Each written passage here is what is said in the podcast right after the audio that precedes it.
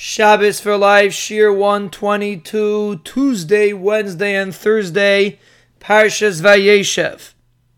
As we are approaching the Yom Tov of Hanukkah, we have to understand that there's a real connection between Shabbos and Hanukkah.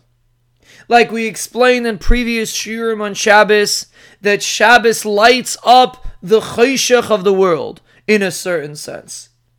Hanukkah is the same thing.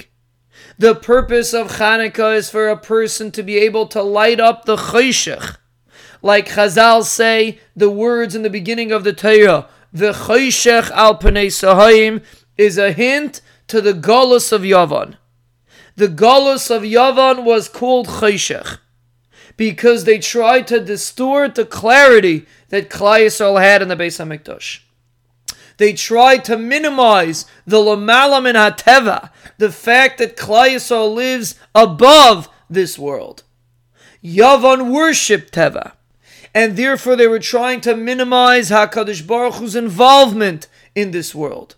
They were trying to make it chayshech. They were trying to distort it and make a person think that Teva is everything that exists. That was the purpose of Yavan. That's what they were trying to do to Klal Yisrael.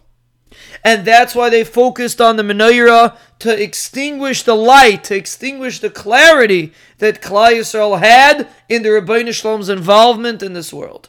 And Rav Shimshon Pincus explains that that's the reason why we light the menorah under 10 tfachim. Because the Gemara says that the Shechina does not go below 10 tfachim.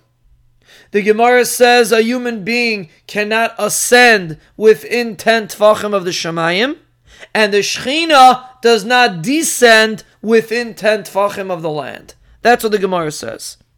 Yet the menorah is lit specifically in this area, that we would tend to think that the Shechina is not there. To teach us that even though the Shechina itself maybe doesn't manifest within the ten tfachim of the world, within the ten tfachim of Teva. But on Chanukah, when we overpower the Yavanim, we are able to feel Hakadosh Baruch Hu's shlita specifically in that area, below ten tfachim. To be able to feel Hakadosh Baruch Hu's oyer, to be able to see Hakadosh Baruch Hu's running of this world under the ten tfachim, where it's not clear, where Hakadosh Baruch Hu does not make it clear. There we are able to see Hakadosh Baruch Hu's Hanhaga.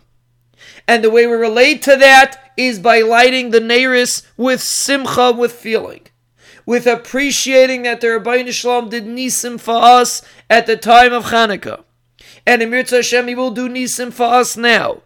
As long as we realize that HaKadosh Baruch Hu doesn't sleep, HaKadosh Baruch Hu doesn't forget about us. He is still here, He is still engaged. That drives out the Chayshech of Yavan.